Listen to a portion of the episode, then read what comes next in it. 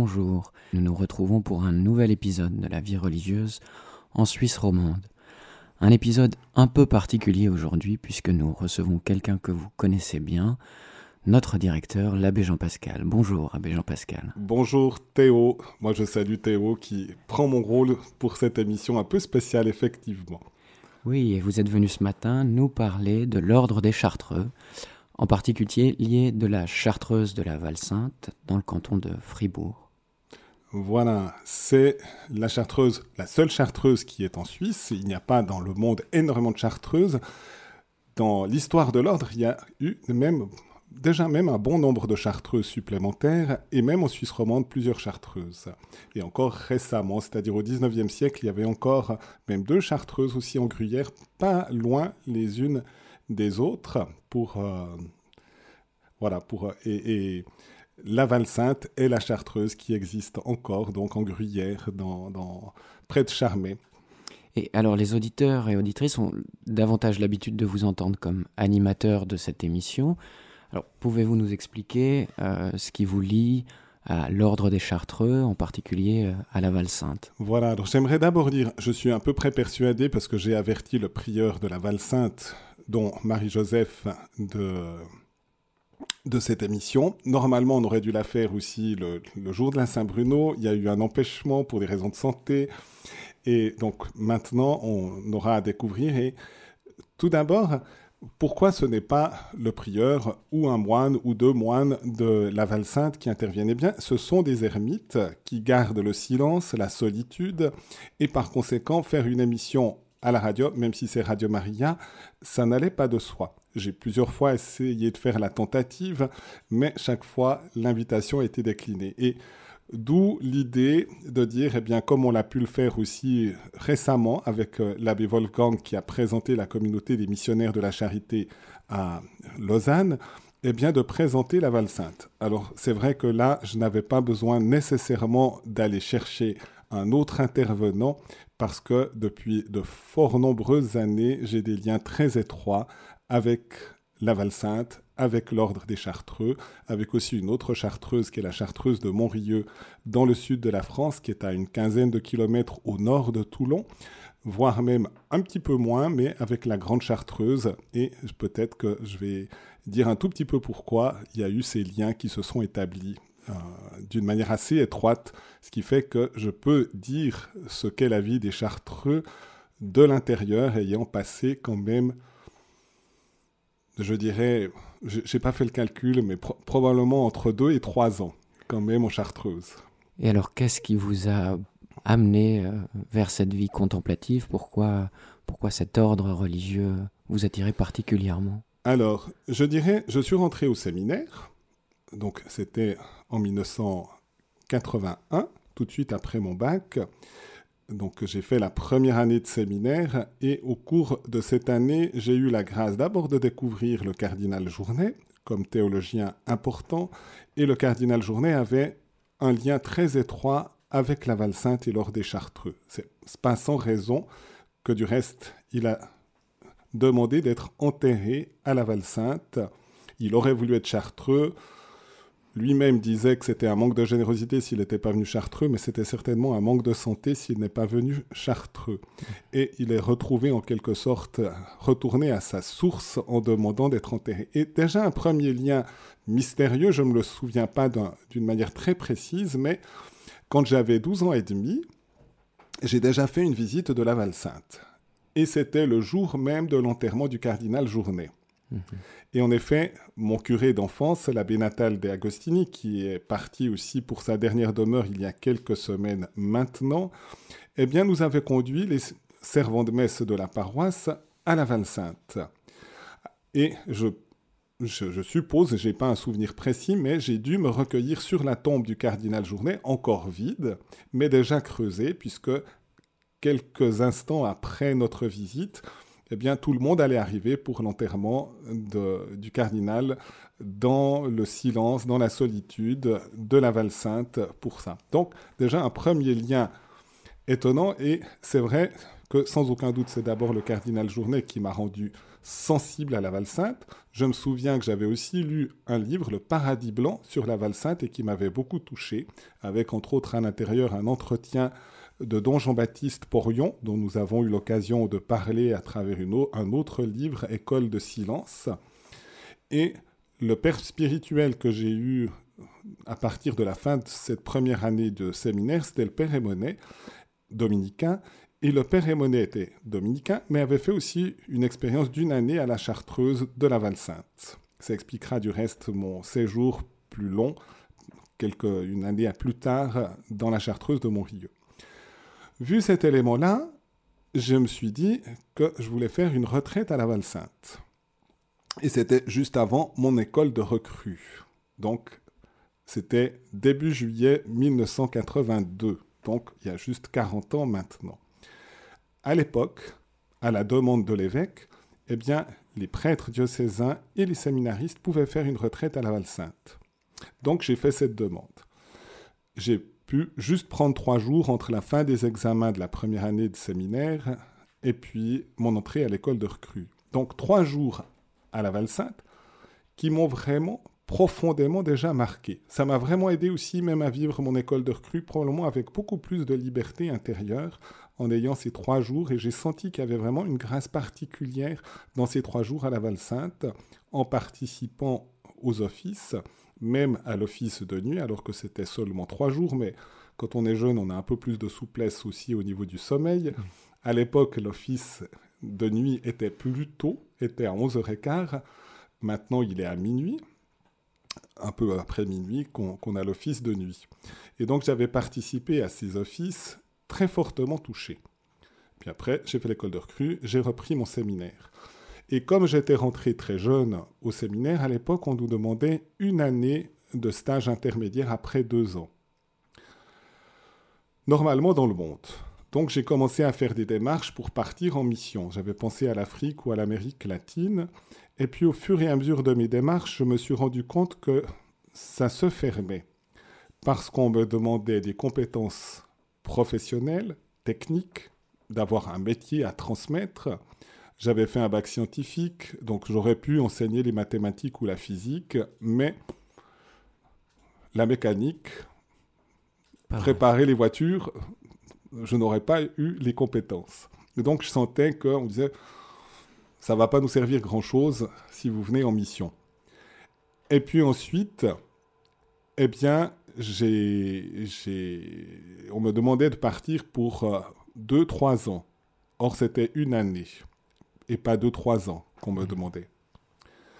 Et donc, je me disais « ça a l'air de ne pas aboutir ». J'avais vraiment le désir aussi de vivre une vie un peu pauvre, simple.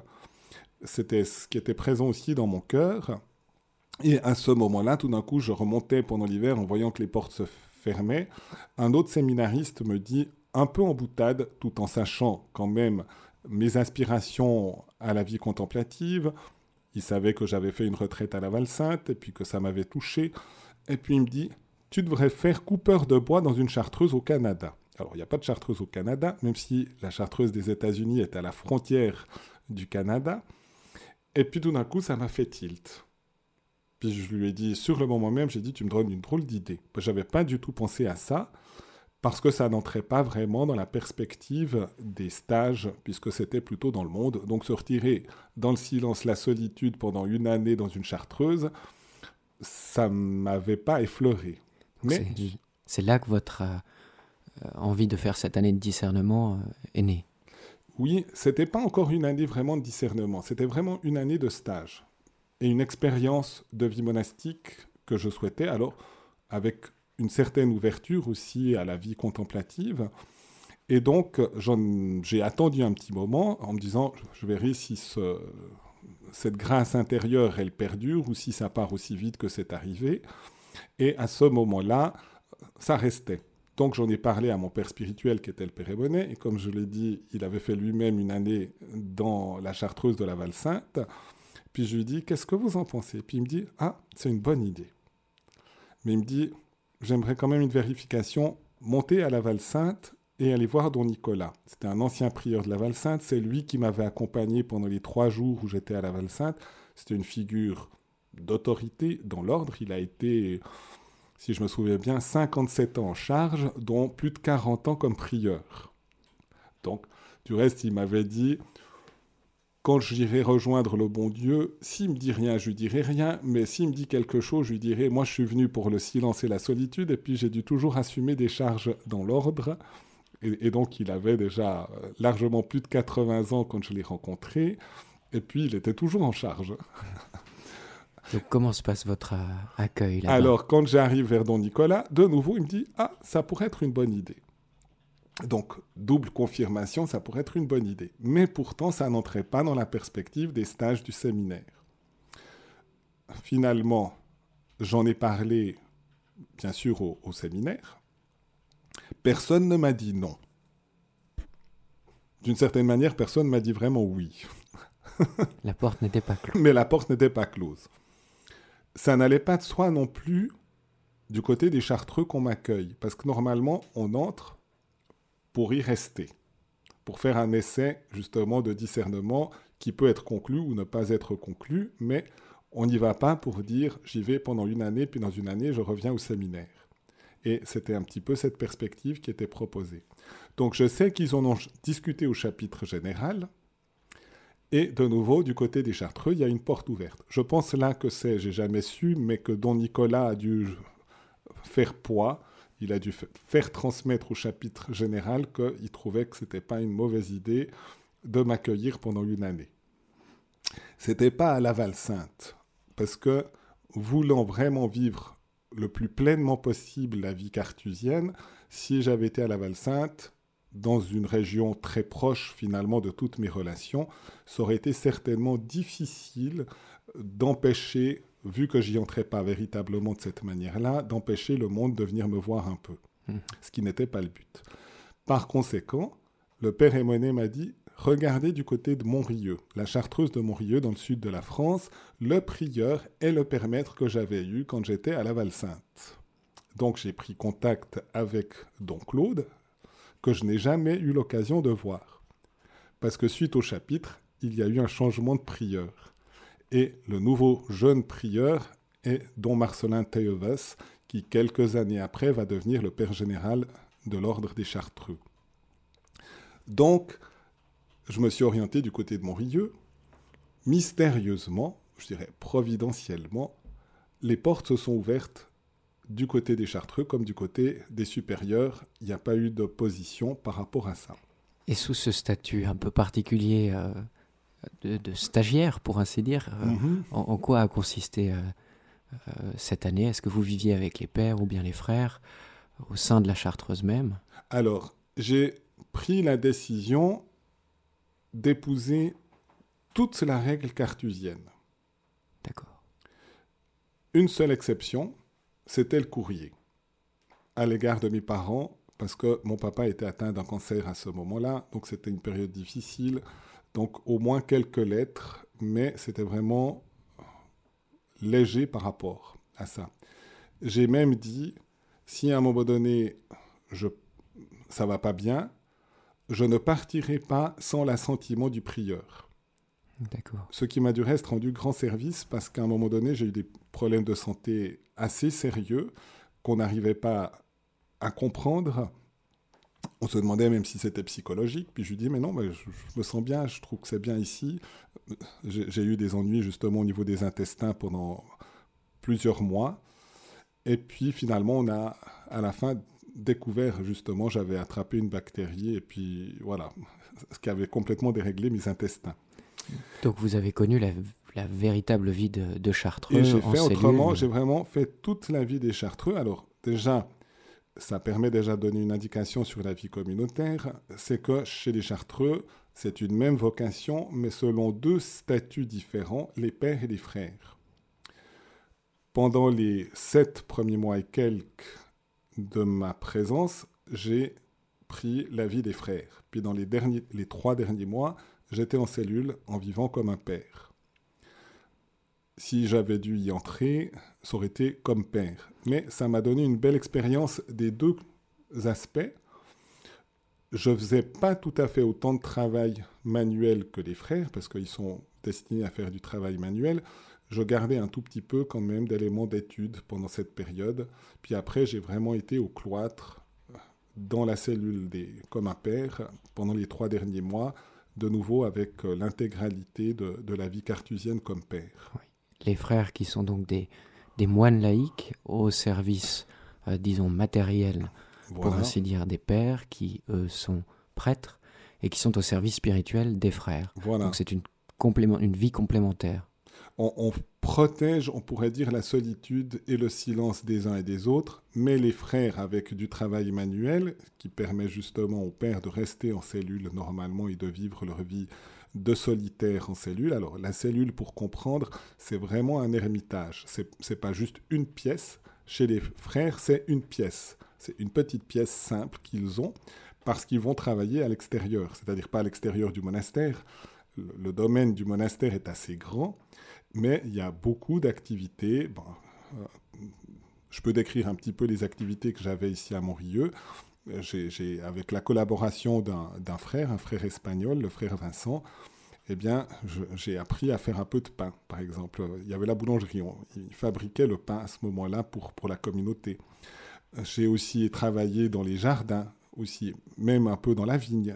Ils avaient une vigne, ils avaient des magnifiques arbres fruitiers, donc pour la récolte, pour protéger, pour un traitement aussi des arbres fruitiers. Donc il y avait des activités aussi pour servir à manger. Alors c'est pas moi qui faisais la cuisine, mais ce qu'on appelle la dépense, tout ce qui est un peu froid, le fromage, les fruits, les desserts, etc.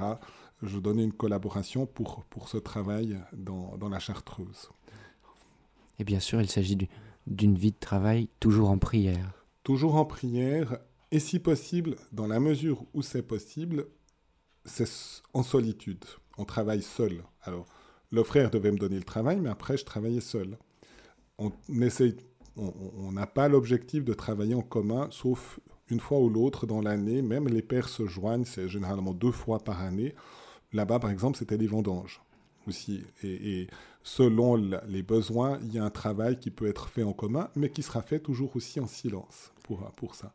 D'accord. Et le travail des pères, lui, se fait dans une cellule plus grande. Voilà. Ils ont, si vous voulez, on entre dans la cellule. Il y a une porte, bien sûr. Juste à côté de la porte, on a un portoir, si vous voulez.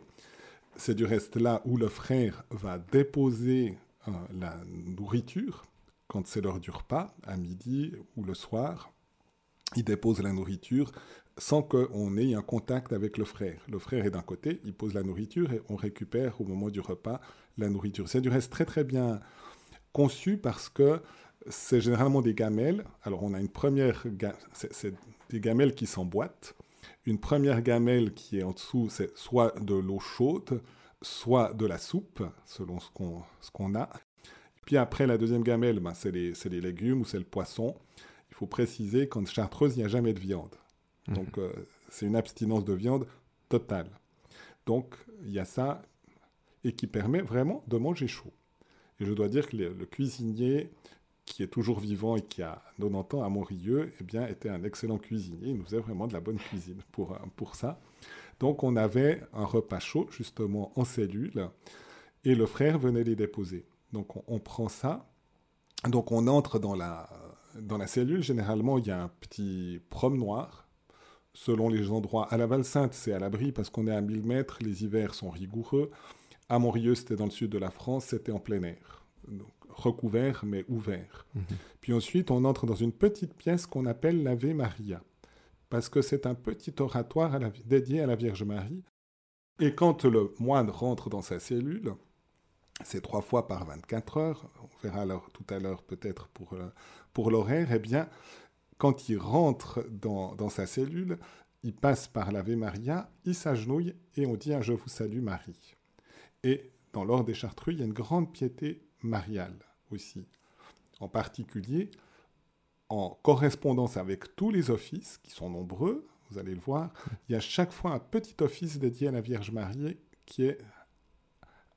joint à l'office du jour ou de nuit pour ça. Et il y a la prière, bien sûr, du chapelet aussi, qui est très régulièrement aussi priée dans la Chartreuse. Donc, on fait un joussa du Marie, et ensuite, on entre dans une pièce qui est la pièce principale. Dans cette pièce, il y a une table pour le travail intellectuel, le prie-Dieu, le lit, qui est un lit sobre, et puis également, il y a un... C'est pas tout à fait une table, mais un espace plat contre une fenêtre, qui est l'endroit où on mange. Donc généralement, on peut regarder un tout petit peu le paysage lorsqu'on est à cet endroit-là. Où j'étais, par exemple, chez les frères, c'est vrai qu'il n'y avait pas beaucoup de paysages, j'avais plutôt le mur d'enceinte, et puis je voyais un tout petit peu les collines au-dessus. À ce moment-là, je dois dire que c'est la première impression que ça m'a fait quand je suis arrivé, que je suis rentré dans cette petite pièce à la Chartreuse de Montrieux, en sachant que j'allais passer une année là-dedans. Je me suis dit, mais qu'est-ce que t'as fait? Et ça était juste un instant, puis après, c'était terminé, puis c'était bon. Du reste, le père Émonet était venu me voir 2 mois après mon arrivée. Et puis lui-même, il était aussi très inquiet, il me l'a dit quand il est arrivé en disant « mais qu'est-ce que j'ai fait de l'envoyer là-bas ? Est-ce que ça va aller ?» etc. Et puis en réalité, c'est vrai que ça a profondément marqué toute ma vie de faire une année de silence et de solitude. Précisément, comment se passent les premiers moments, ces premières semaines dans cette vie de retraite, de silence et de prière ? Quels étaient vos sentiments ? Alors, on y est introduit et tout de suite, je me suis vraiment senti à l'aise. Je dois dire, je me suis senti en harmonie avec cette vie cartusienne. Le silence et la solitude n'étaient pas un poids, mais vraiment aussi une bouffée d'oxygène d'une certaine manière. Car il faut rappeler que le silence et la solitude ne sont pas une fin en soi, c'est une condition de la rencontre. Et c'est l'union à Dieu. Du reste, c'est vrai que si on n'avait pas la recherche de Dieu, ça ne serait pas compréhensible. C'est pas centré sur nous, c'est pas une fuite du monde. Du reste, progressivement, après quelques semaines, le prieur, donc Dom Marcelin, me confiait un peu les jeunes qui venaient, eux, pour rentrer pour toute leur vie.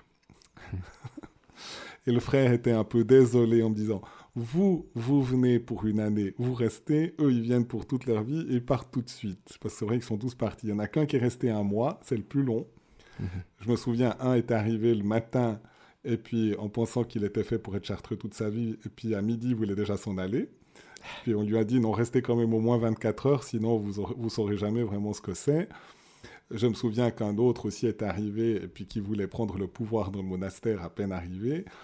Certains aussi, c'est vraiment la fuite du monde. Et donc, quand on vient pour fuir le monde, c'est sûr qu'on ne tient pas, on repart très rapidement. Très rapidement, on se rend compte que ça ne correspond pas. Et donc, il y avait une succession de jeunes où Dom Marcelin me demandait un petit peu aussi de les initier un peu à la vie de la Chartreuse. Et je dois dire que j'ai eu vraiment une grande chance de rencontrer des riches personnalités de Chartreux, dont Marcelin, c'est pas sans raison qu'il est venu le père général des Chartreux. Et puis j'avais aussi comme père maître Dom Joseph, qui est aussi mort depuis déjà des années, et qui pour moi était une figure de saint. Je dois dire, sur une année où j'étais beaucoup avec lui, donc, puisque c'est lui qui s'occupait de moi et de m'initier à la vie cartusienne, il n'y a qu'une seule fois où j'ai eu le sentiment de surprendre un mouvement d'impatience. Puis autrement, alors je n'ai pas scruté exprès pour essayer de juger, mais vraiment, à aucun moment, je me disais, il y a quelque chose qui est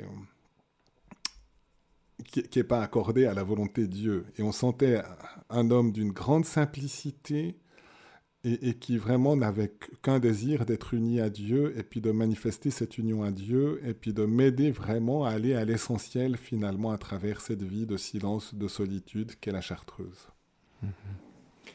Et oui, il faut les qualités qu'il faut pour être un chartreux, dont Dismas de Lassus dit qu'elles ne sont pas extraordinaires, mais c'est qu'une disposition intérieure à la vie en solitude, peut-être particulière, mais il ne s'agit pas d'être un grand intellectuel où il y a des gens de tous horizons qui, oui, j'imagine, oui, vivent. Et justement, chez les frères, généralement, c'est plutôt il n'y a pas une formation intellectuelle. Alors, ils ont une formation, tandis que chez les pères, c'est clair qu'il y a quand même une formation, mais à l'intérieur du couvent, une formation théologique, comme pour tout prêtre, finalement, mais qui est orientée, finalement, par une vie, pour une vie d'union au Seigneur et pas directement pour l'apostolat à l'extérieur, pour aller prêcher, pour des choses comme ça. Mais il faut un certain équilibre, je pense, humain, parce que ça peut nous jouer des tours. Ça, c'est sûr, la solitude va souvent augmenter les difficultés. J'aime bien citer un exemple qui s'était passé à la Grande Chartreuse et qu'on m'avait cité à ce moment-là.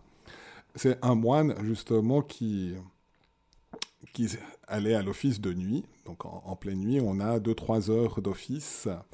Le sommeil est coupé en deux. On va se coucher assez tôt. On se lève vers minuit et on se recouche vers 3 heures, 3h30 du matin pour une deuxième partie de la nuit avant de se relever pour la suite de la journée. Et puis, un des moines allait à l'office, puis s'est rendu compte que chaque fois qu'il faisait sa lecture, le père général de l'époque se mouchait. Et d'abord, il n'a pas prêté attention, puis après, il s'est rendu compte que systématiquement, quand lui faisait sa lecture, et uniquement quand lui faisait sa lecture, le père général se mouchait. Donc ça a commencé à le perturber. Au bout d'un moment, dans une des promenades, ça permet de dire, justement, chez les Chartreux, il y a 2 temps communautaires, une récréation le dimanche après-midi, où on discute à bâton rompu pendant environ 1h30, et puis une promenade d'environ 4h le lundi après-midi, où selon, s'il fait très chaud en été, on le fait le matin pour que ça soit supportable, où on a besoin d'un temps de détente, et puis on y va 2 par 2. Et donc, il parle à un autre moine en lui disant « Mais je ne comprends pas, à chaque fois que je fais ma lecture, le père général se mouche. Je pense qu'il doit penser que je fais mal ma lecture, ça doit le déranger. » Puis l'autre lui dit, sachant un peu ses effets des fois de la solitude, lui dit « Mais non, tu te fais des idées pour rien, je vais faire attention. » Puis il s'est rendu compte que chaque fois que ce moine commençait sa lecture, le père général se mouchait. Puis il s'est dit « Bon, on ne va pas continuer comme ça, on va aller trouver le père général. » Donc, ils ont été trouver le père général, et puis le père général a dit « Mais je ne me bouge pas quand vous faites votre lecture. » Puis le père général a fait attention. Puis il s'est rendu compte tout bêtement, parce que c'est toujours dans le même ordre, quand il y a les lectures de l'office de nuit, il y a une succession de lectures, et c'est toujours dans le même ordre que les moines font leur lecture. Et le père général faisait toujours sa lecture après ce moine. Ce qui fait que, vu qu'il fait froid à la Grande Chartreuse, surtout en hiver, il se mouchait tout simplement à un moment donné où il y avait un espace un peu plus libre, et c'était chaque fois au moment, sans se rendre compte systématiquement, au début de la lecture de ce moine, parce que lui-même devait avoir un peu les voies dégagées. Mais ça semble stupide, mais en réalité, quand vous êtes dans la solitude, tout d'un coup, des petites choses comme ça peuvent prendre des proportions et peuvent perturber finalement la vie spirituelle. Et c'est pour ça qu'il faut arriver à avoir un certain détachement, se recentrer sur l'essentiel et un certain équilibre psychique qui évite justement les travers d'une imagination parfois florissante dans le silence et la solitude est nécessaire. Ce n'est pas quelque chose d'extraordinaire, mais il faut cet élément-là et un équilibre. Le frère me disait « Vous feriez un bon Chartreux », je vais vous dire pourquoi. Il me disait « Vous mangez bien, vous dormez bien, puis vous parlez beaucoup ». Alors, je parlais beaucoup, mais quand c'était autorisé. Bien sûr. J'ai eu l'occasion de vous dire, je ne pourrais pas être cistercien, parce que les cisterciens, c'est en silence, mais toujours en commun. Si moi, je suis avec quelqu'un, je parle. Mais je n'ai pas de problème à rester en silence si je suis dans la solitude. Et c'est une ouverture au mystère de Dieu. Et on avive le sens de la communion des saints. On vient de célébrer la communion des saints à travers la Toussaint. Ça devient beaucoup plus sensible. Lorsqu'on est appauvri dans la relation extérieure à cause du silence et de la solitude, cet immense peuple devient vraiment comme présent, très, très fortement présent. Et il nous oriente justement vers Dieu. Et c'est vraiment ça qui est important de découvrir dans une vie carthusienne. Eh bien, merci Abbé Jean-Pascal. On va faire une petite pause musicale. Je crois que vous nous avez proposé un chant chartreux avant que vous le décriviez. Je rappelle aux auditeurs et auditrices qu'ils peuvent intervenir en direct pour poser des questions à l'abbé Jean-Pascal sur l'ordre carthusien, en particulier sur la Valsainte, dont nous allons parler plus précisément après cette pause, en appelant le 021 313 43 90.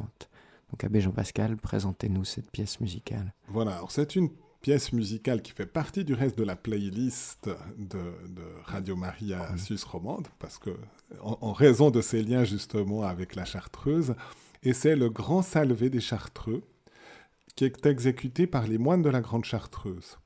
Et ce Salvé est chanté toutes les fois à l'office, à la fin, en conclusion de l'office des Vêpres, donc dans l'après-midi, ce qui montre encore une fois cette piété mariale des Chartreux. Les Vêpres terminent par une hymne en l'honneur de la Vierge Marie, qui est ce grand Salvé, avec un texte un tout petit peu différent du reste du Salvé, avec une mélodie aussi un petit peu différente. Et donc, j'ai chanté chaque fois à l'office des Vêpres cet hymne du Salvé Regina.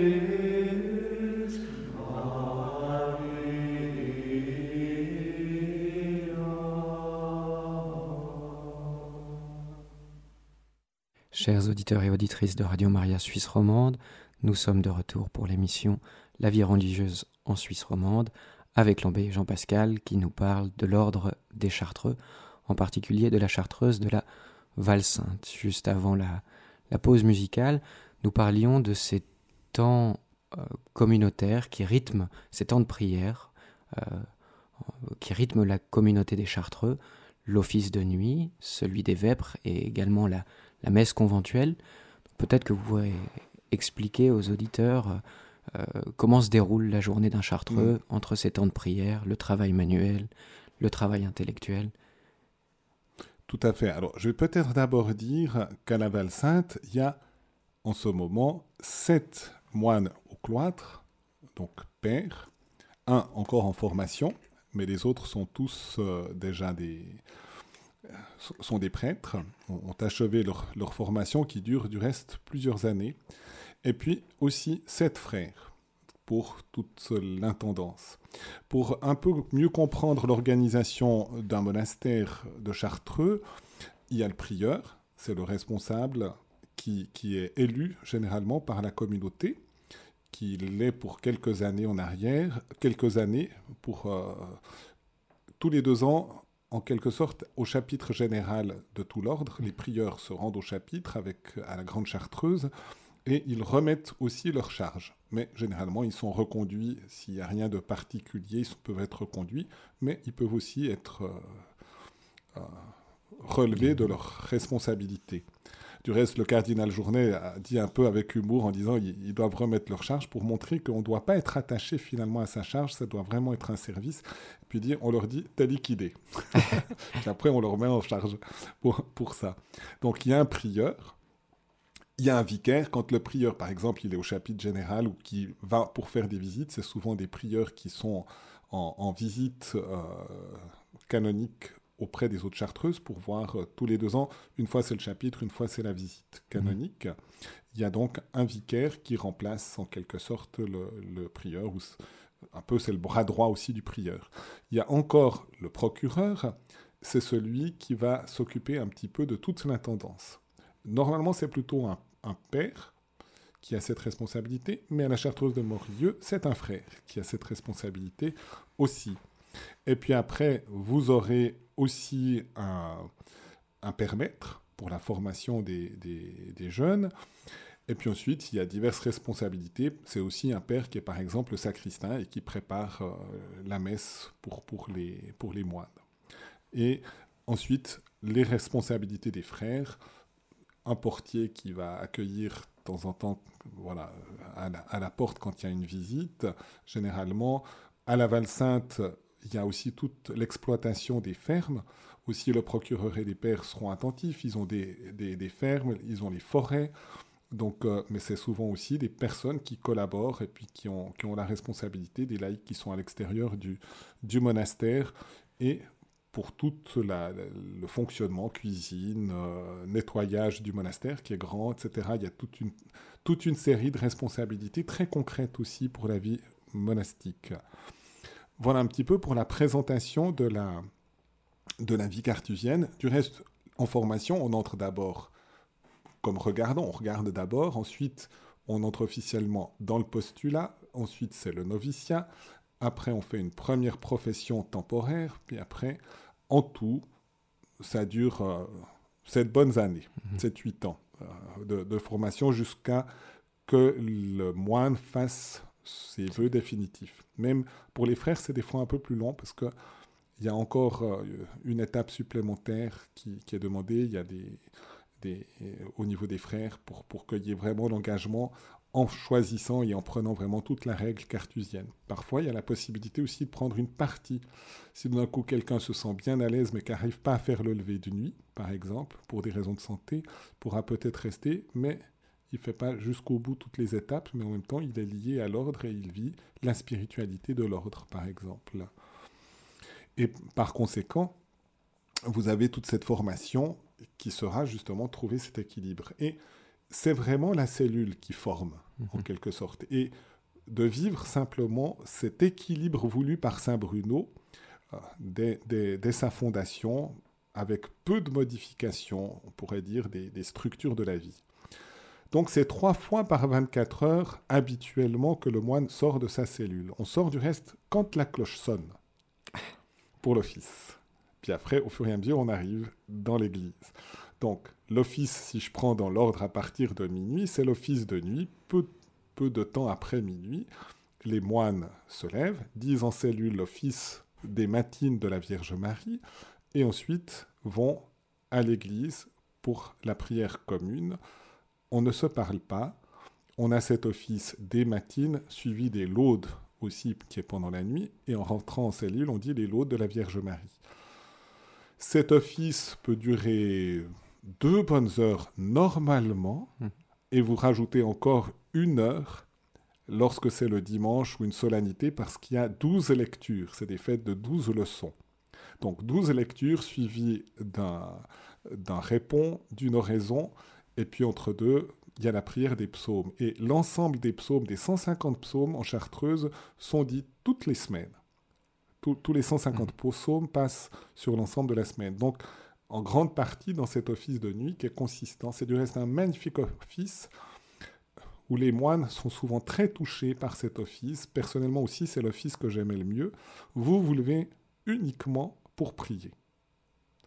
Et puis vous vous recouchez à la fin. Donc, vous n'avez aucune autre activité extérieure. Donc, vous savez que vous vous êtes levé seulement pour être avec Dieu. Et de se laisser porter intérieurement par les psaumes, par les lectures, c'est quelque chose de vraiment fort en pleine nuit, où on est dans un climat plus silencieux souvent et donc plus grande ouverture. Ensuite, on se recouche, on se relève encore relativement tôt. Il y a un premier office prime, qu'on n'a pas normalement à beaucoup d'endroits maintenant, comme premier office. Ensuite, il y a un moment de recueillement, de silence, de prière, d'oraison. Ça dépend aussi, en principe, il n'y a pas nécessairement de petit déjeuner, mais ça dépend aussi un petit peu des constitutions. Donc, il y a une vie un peu plus pénitentielle aussi. Ensuite, il y aura la messe conventuelle. Un des pères célèbre l'Eucharistie et tous les autres participent à l'office, pères et frères, en grande partie, la communauté est réunie pour l'Eucharistie. Chaque père ensuite dira sa propre messe, puisqu'on garde le climat de l'ermite, dira dans une des chapelles, il y a énormément de chapelles dans un monastère de Chartreux, va dire la messe, bien sûr aussi à l'autel majeur, dans l'église, mais autrement c'est souvent dans des petites chapelles latérales, dans le monastère, où on dit, puis ensuite on rentre de nouveau en cellule avec l'office de tierce, et puis après, du travail manuel dans la cellule. Le moine travaille, par exemple, il coupe son bois en hiver rien que pour se chauffer, ça demande quand même déjà de l'énergie. Il y a un jardin qu'il cultive, qu'il pourra semer, etc. Des choses, cultiver des arbres fruitiers qui ne lui reviennent pas à lui, mais s'il y a une certaine récolte, elle ira pour la communauté, elle sera en partage avec la communauté. Plus des activités, je connaissais un moine qui est aussi décédé récemment et qui a été plusieurs années le prieur aussi de la Chartreuse de Montrieux, il était particulièrement doué vraiment pour le travail du bois. Même un frère, même si ces années dernières il n'a pas pu faire, mais c'était un excellent sculpteur. Il a sculpté un Saint-Bruno, il a sculpté des Vierges Marie. Maintenant, il a cette responsabilité aussi de toute l'intendance du monastère, donc il n'a plus beaucoup de temps par rapport à ça, mais ça montre justement une variété aussi de travail, mais qui est chaque fois centrée pour garder le climat de l'union à Dieu, de la communion vraiment avec Dieu. Et le moine portant dans sa prière le monde.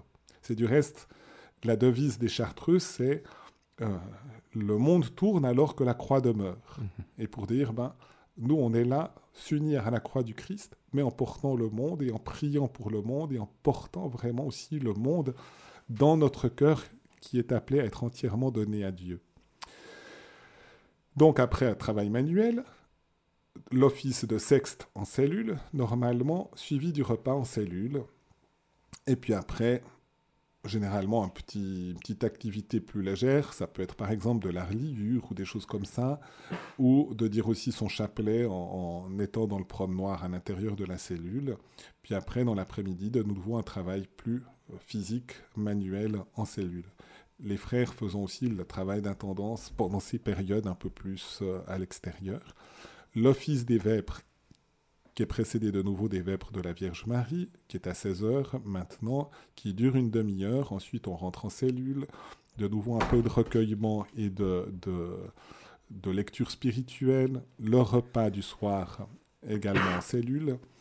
Et puis, ensuite, l'office des complis et nous allons nous coucher, pas trop tard, vers 20h le soir, pour pouvoir se relever à minuit. Voilà, c'est un peu la description d'une journée à travers d'une vie carthusienne. Les temps communautaires. Alors, le dimanche, les petits offices tierces, sextes et nonnes sont aussi à l'église en commun. Et le repas de midi est en commun aussi, mais en silence. La récréation, comme j'ai déjà mentionné, le dimanche après-midi, et une promenade le lundi après-midi aussi, pour vivre aussi des temps de détente, l'admiration aussi de la nature, de la création de Dieu. Voilà un petit peu le rythme des Chartreux, et toute la vie, ça se déroule comme ça. Mmh. Il n'y a pas de grosses variations. La grande variation, c'est ce que Dieu fait dans le cœur. Et on essaie d'avoir la plus grande simplicité dans tout l'entourage, mais c'est un équilibre vraiment profond qui a été voulu par Saint-Bruno. Justement, vous parlez de cette organisation hiérarchique, de cette organisation aussi de la vie quotidienne, de la vie de la semaine. Elle est figée dans le temps depuis très longtemps, depuis la règle de Guigues, qui a été le quatrième successeur de Saint-Bruno, qui a écrit, mis sur papier, pour ainsi dire, les habitudes que suivaient les premiers Chartreux, ce qu'on appelle les coutumes cartésiennes. Mmh. Peut-être que vous pouvez nous parler un petit peu de la figure de Saint Bruno, de la fondation de l'ordre. Alors j'ai aussi en plus la chance, puisque j'ai été pendant cette année à la Chartreuse, de 83 à 84. Et 84, c'était le 900e anniversaire de la fondation de l'ordre.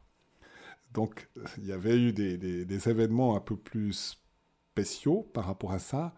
Entre autres, une grande promenade, on l'appelle en Chartreuse des spaciments. Ouais. Alors, il y a chaque semaine ce spaciment, mais parfois, il y avait un spaciment, et il y a eu un spaciment du 900e. Puis on avait été à la Sainte-Baume, là où Sainte-Marie-Madeleine, selon la tradition, a été présente.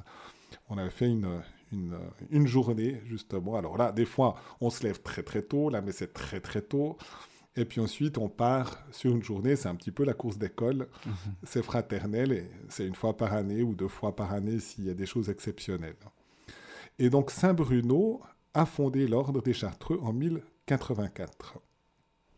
Saint Bruno était une très belle figure, donc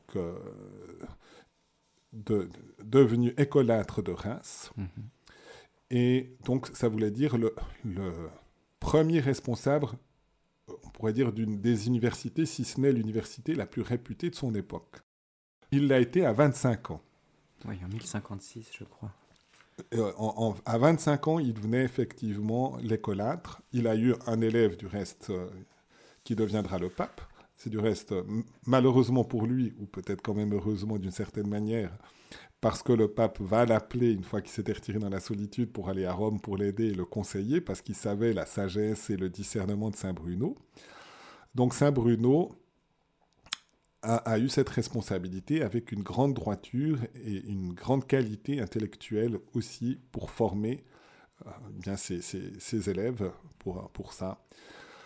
Il était à ce moment-là avec un archevêque de Reims, Manassès, qui était un archevêque simoniaque. Simoniaque, qui avait acheté sa charge à prix d'argent et qui, on peut dire, commanditait des tueurs à gages pour éliminer tous ceux qui pouvaient se mettre sur son passage et faire ombrage à sa responsabilité. C'était vraiment de cet ordre-là. Hein, Et tous avaient peur. Le seul qui est resté droit, c'est Saint Bruno. Jusqu'à qu'on fasse la preuve de ces agissements de cet archevêque et que le pape le dépose, ça a pris quand même quelques années. Et ça a été quelques années aussi difficiles pour Saint Bruno, voyant vraiment l'archevêque agir contre le bien de l'Église et contre le bien finalement des âmes. Quand il a été déposé, ça semblait une évidence pour tout le monde que Saint Bruno devait devenir l'évêque de Reims. Mmh. Mais il avait déjà eu dans son cœur ce projet de se retirer dans la solitude. Ça a été reconnu, ce qui fait qu'on le représente souvent avec une mitre à ses pieds, ayant refusé cette charge. Ensuite, il part du côté de Grenoble et va être conduit avec quelques compagnons dans le désert du massif de la Grande Chartreuse, et il est conduit par Saint-Hugues, l'évêque de Grenoble, qui sera aussi canonisé. Saint-Hugues qui, en songe, avait vu ces 7 étoiles qui montraient le chemin dans la solitude de la Chartreuse pour la construction d'une habitation à la gloire de Dieu. Oui, et ils vont monter, reculer dans la montagne, vraiment très reculés. Du reste, ils vont devoir déplacer le monastère parce qu'il va être emporté par des avalanches. Et donc, ils commencent à 7 dans cet endroit, avec justement ce discernement de Saint Bruno qui donnera l'essentiel, on pourrait dire, de ce qu'est la vie cartusienne tout au long des âges, de ces passés maintenant 900 ans. Il y a une vie fervente, profonde, sous la responsabilité de Saint-Bruno, et puis, tout d'un coup, le pape, Urbain II, coup de tonnerre, il demande à Saint-Bruno de venir à Rome pour l'aider dans le gouvernement de l'Église. Sûrement le cœur déchiré d'abandonner ses frères, Saint-Bruno, ayant le sens de l'obéissance, vient à Rome. Quelque temps après, il obtiendra de pouvoir se retirer de la cour pontificale, mais le pape ne veut pas qu'il retourne à la Grande Chartreuse, donc il va fonder une deuxième Chartreuse en Calabre, où il va mourir à ce moment-là. Et on peut dire, voilà, Saint-Bruno a laissé cette figure de sainteté, a laissé l'ordre des Chartreux, cet ordre vraiment, avec cette exigence de vie très concrète, d'union à Dieu. Le primat, c'est Dieu. C'est finalement... c'est soli Deo, seulement Dieu, finalement, et Dieu seul, finalement, suffit, finalement, pour remplir un cœur d'homme, mais ce n'est pas un repli sur soi. Si c'est un repli sur soi, on ne tient pas, c'est une ouverture à Dieu, et par cette ouverture à Dieu, on prend tout le monde, en quelque sorte, dans son cœur de moine et dans la prière. Et il ne faut pas voir ce retour à Dieu comme un repli sur soi au sens négatif du terme. Il ne s'agit pas d'une vocation égoïste, non. Bien au contraire. C'est porter en fait, l'ensemble des êtres vivants dans leur cœur, dans la prière, et les présenter à Dieu. Il y a vraiment ce sentiment de communion dans ce retrait. Et personnellement, alors c'est pas tout le monde qui appelle si facilement les Chartreux, parce qu'il y a ce climat de retrait quand même du monde, mais c'est vrai que par tous ces liens, ça m'arrive régulièrement de confier des intentions de prière. Ils nous portent aussi le projet de Radio Maria, bien sûr, dans la prière, tant du reste à la Chartreuse de la Valsainte qu'à la Chartreuse de Montrieux aussi. Ils sont au courant des éléments essentiels. Alors, de nouveau, les Chartreux n'ont pas une...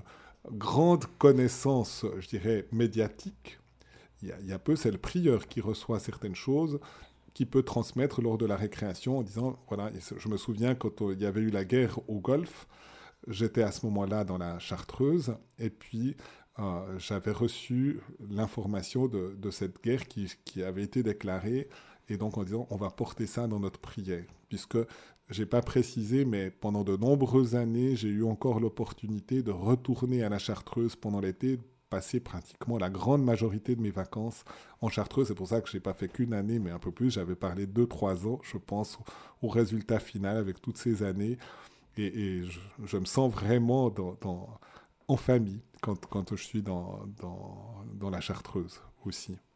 Et alors, à ce moment-là, vous étiez à nouveau en cellule, dans la Corée, donc qui est l'endroit où logent les frères. Alors, pas la Grande Chartreuse, donc la Grande Chartreuse, c'est la Corée, effectivement. Oui. Alors, j'ai fait aussi une retraite à la Grande Chartreuse, aussi, accompagnée par Dom Marcelin, il y a un peu plus de 10 ans aussi, où j'avais besoin d'avoir aussi un discernement. Et donc, c'est arrivé que je sois, comme pour les frères, dans une petite pièce, mais aussi parfois en cellule. Et souvent en cellule, tant qu'on espérait peut-être que je pourrais rentrer dans l'ordre. Alors, je garde toujours une certaine nostalgie. J'avais discuté avec Dom Marcelin, il m'a dit, je ne sais pas, vous pourriez vivre notre vie, parce que j'avais, je pense, un bon équilibre dans cette vie aussi.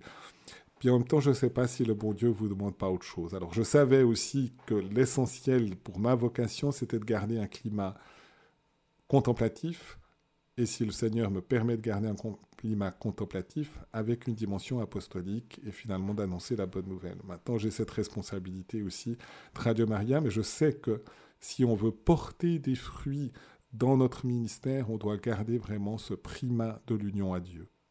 Du reste, ça permet peut-être de conclure avec ces quelques éléments de l'ordre d'une manière générale. Donc à l'heure actuelle, il y a environ 370 moines masculins dans l'ordre des Chartreux, 75 moniales, donc réparties pour les hommes en 19 chartreuses et pour les femmes en 5 chartreuses. Et donc, sur l'ensemble du gouvernement, il y a Don Dismas, que j'ai eu l'occasion de connaître, mais avant qu'il soit père général, comme père général justement des Chartreux, c'est le prieur de la Grande Chartreuse. Il sort du reste jamais de la Grande Chartreuse. C'est les autres prieurs qui viennent pour le chapitre général, mais lui ne sort pas. Il reste toujours à l'intérieur du désert de Chartreuse. Du reste, pour Dom Marcelin, quand il a été transféré comme prieur de Montrieux et devenir père général, il n'a même pas pu revenir à Montrieux pour aller chercher ses affaires. Il a dû les faire venir, il devait rester. Donc ça montre un peu cet élément-là. Donc, il y a cet ordre qui est répandu dans le monde. Il y a des chartreuses, une aux États-Unis, en Angleterre, en Europe principalement. Il y a eu des fondations aussi en Amérique latine et aussi même en Corée. Récemment, j'avais un peu suivi aussi les fondations. Ça avait été voulu par Dom Marcelin, la fondation par exemple en Corée. Donc, et on, même si on ne connaît pas beaucoup les Chartreux d'une certaine manière en raison de cette discrétion, il y a véritablement une communion de l'ordre des Chartreux avec le monde qui porte vraiment toutes nos intentions dans ce monde. Eh bien, merci Abbé Jean-Pascal de nous avoir raconté cet ordre des Chartreux. Merci à Léonard qui était à la technique. Et à 11h15, on vous retrouve à nouveau pour l'Office des lectures. Et n'hésitez pas également à réécouter cette émission en podcast sur notre site internet radiomaria-sr.ch dans la rubrique podcast. Très bonne journée à l'écoute de Radio Maria Suisse Romande.